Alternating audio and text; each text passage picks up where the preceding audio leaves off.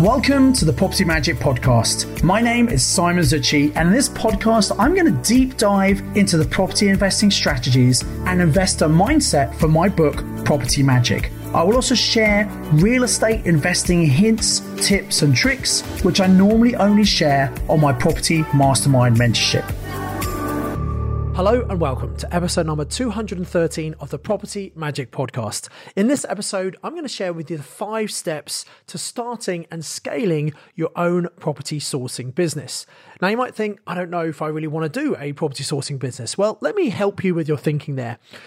I believe that actually learning how to find great property deals in your area is probably the number one skill that you need to develop to become a successful property investor. And if you apply what you learn and take action, you should be finding plenty of really good deals in your area, particularly right now where we've got this buyer's market and property prices are coming down. There are great deals absolutely everywhere. Now, obviously, you want to keep the very best deals yourself, but you won't be able to do every deal you find. You're going to have a certain bandwidth capacity. You have a certain amount of deposits you can do, a certain amount of mortgages you can get at any one time.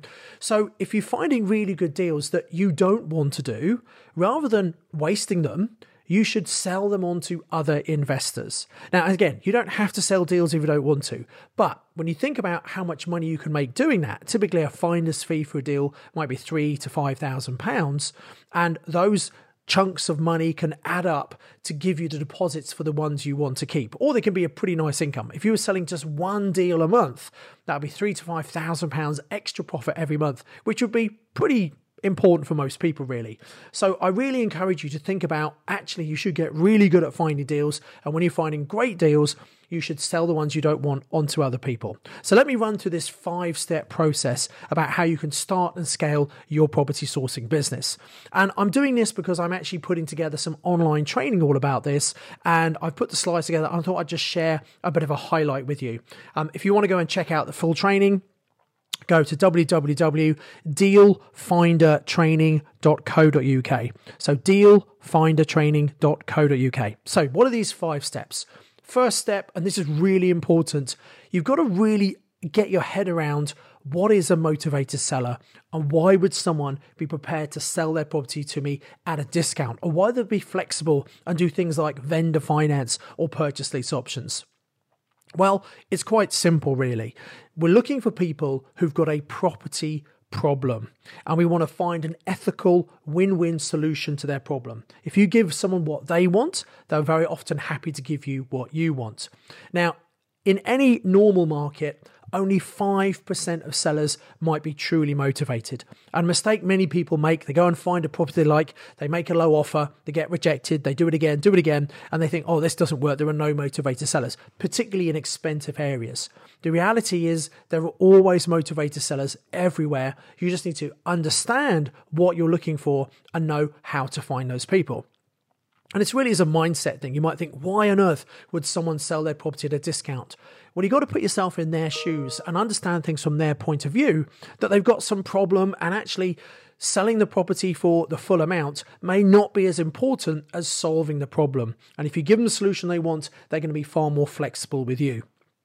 Now, in this falling market where there aren't as many buyers as there are sellers, people are becoming more and more motivated, and I'd suggest maybe 1 in 10 seller might be really motivated. So there are plenty of motivated sellers out there.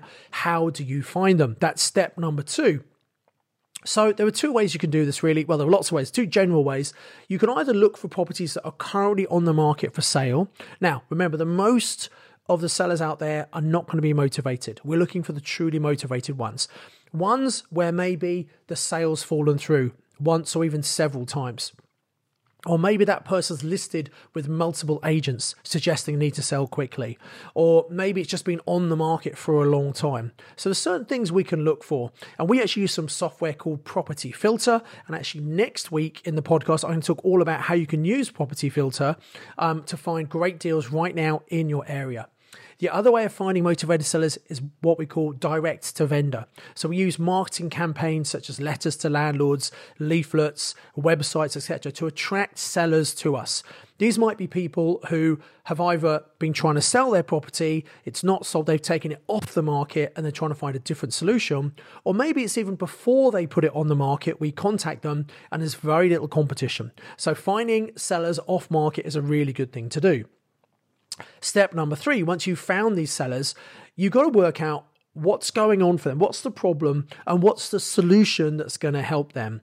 You've got to get really good at asking them great questions. You've got to build that trust and rapport so they open up to you, give the information you need so you can assess how can we help this person best. We have something called my strategy flowchart. We're going to be giving it away to people who join me on the live training, all about understanding based on their circumstances what might be the best potential solution for this seller. And again, a mistake people make is they often have just one tool, and if it doesn't fit that tool, they can't do a deal. So you really need a good range of different tools you can use to understand how can we help this person. Then once you've worked out what you can do with the property, the next step, number four, is you've got to work out, okay, am I going to buy this myself? Am I going to joint venture? Or am I going to sell it onto someone else?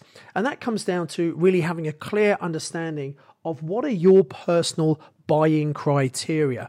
You want to make sure that when you find a really good deal, if it meets your criteria, you buy it quickly. And that's very, very important, because if you find a good deal and you sit and think about it too long, guess what? You're going to miss out on that. So you've got to become decisive. And actually, if you look back in past episodes, I've done a whole podcast episode all about how to become more decisive. I highly recommend you go and listen to that if you're struggling to make decisions.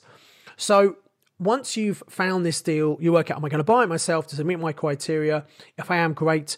Remember, you might have limited resources. You might need to joint venture with other people. And you might think, okay, how on earth do I find people to joint venture with? Well, the secret is going to property training events or going to property networking events. People with money who want to invest go to these events because they realize it's smart to educate themselves, learn how to do this properly. But sometimes they don't have the time or the energy, knowledge or inclination to find deals themselves. And if you're finding great deals, you can help them by solving their problem, by finding a good solution, and they can help you by funding a project you can't fund. And if you're finding really good deals, part of the definition of a really good deal is something that's very profitable, so there's plenty of profit for you and for your joint venture partner to share. Now, of course, if you do joint ventures, you need to be very careful who you work with. You've got to take your time to get to know people, build that relationship, because when you're joint venturing, you are effectively entering into business, so don't take that decision lightly. If you don't want to do it yourself or JV, then you might sell the deal to someone else. As long as it's a good deal, you can sell it and get a £3,000 to £5,000 fee, sometimes more for bigger projects, but that's a typical fee. Now, if you were selling just one deal a month, that would be a very nice extra income you're getting that can be done very much part-time. You don't have to quit your job to do this. You can absolutely do it in your evenings and weekends and be making some substantial cash on the side, either to use as income or to save up and use as deposits. But again, how do you find these people to whom you sell these deals? Well, it's exactly the same as finding joint venture partners. You go to property networking events, and don't just go once and expect to find someone to sell properties to. You've got to go regularly. You've got to connect to people, build your network. Your network is your net worth. The more people you know in property, the more successful you are going to be. Go to property training events, and ideally go to paid events rather than free events. Free events are okay. You might learn some great stuff there, but you know, free events often attract people who don't have any money. At the end of the day, you want people who've got money to either joint venture or sell deals to. So always go to paid property events because that's a better way to meet a slightly higher caliber of other investors. Now, if you are selling deals to other people, just to mention very quickly, you do need to be what's called a compliant deal sourcer. It's not really a legal requirement, but it's kind of a best practice. So first of all, it's important to make sure you're registered with someone like the PRS, the Property Redress Scheme. In case there are any issues, they will act as an arbitrator. Secondly, you should make sure you have professional indemnity insurance in case you make any mistakes and someone tries to sue you. Next, you should be registered with the ICO, Information Commission Officer, because obviously you're going to be holding data. You need to register with them. And finally, you need to register with HMRC, because if you're accepting finder's fees from investors, you need to make sure you're doing anti-money laundering checks. So it's important to be compliant. There is a company we work with who actually can help you do that very quickly, and it's more cost effective than you doing it on your own. And I'll share details of that on our training, which is our dealfindertraining.co.uk. So come and register for that if you want to find out more about deal sourcing, whether you want to be finding great deals just for yourself or finding details or deals also to pass on to other people. I do hope that's been useful. I just want to give you a quick snapshot of that 5-step process, which I'm going into much more detail on my online training. So come and register for that at dealfindertraining.co.uk. Until next time, remember to always invest with knowledge, invest with skills. Thanks for listening to the Property Magic podcast.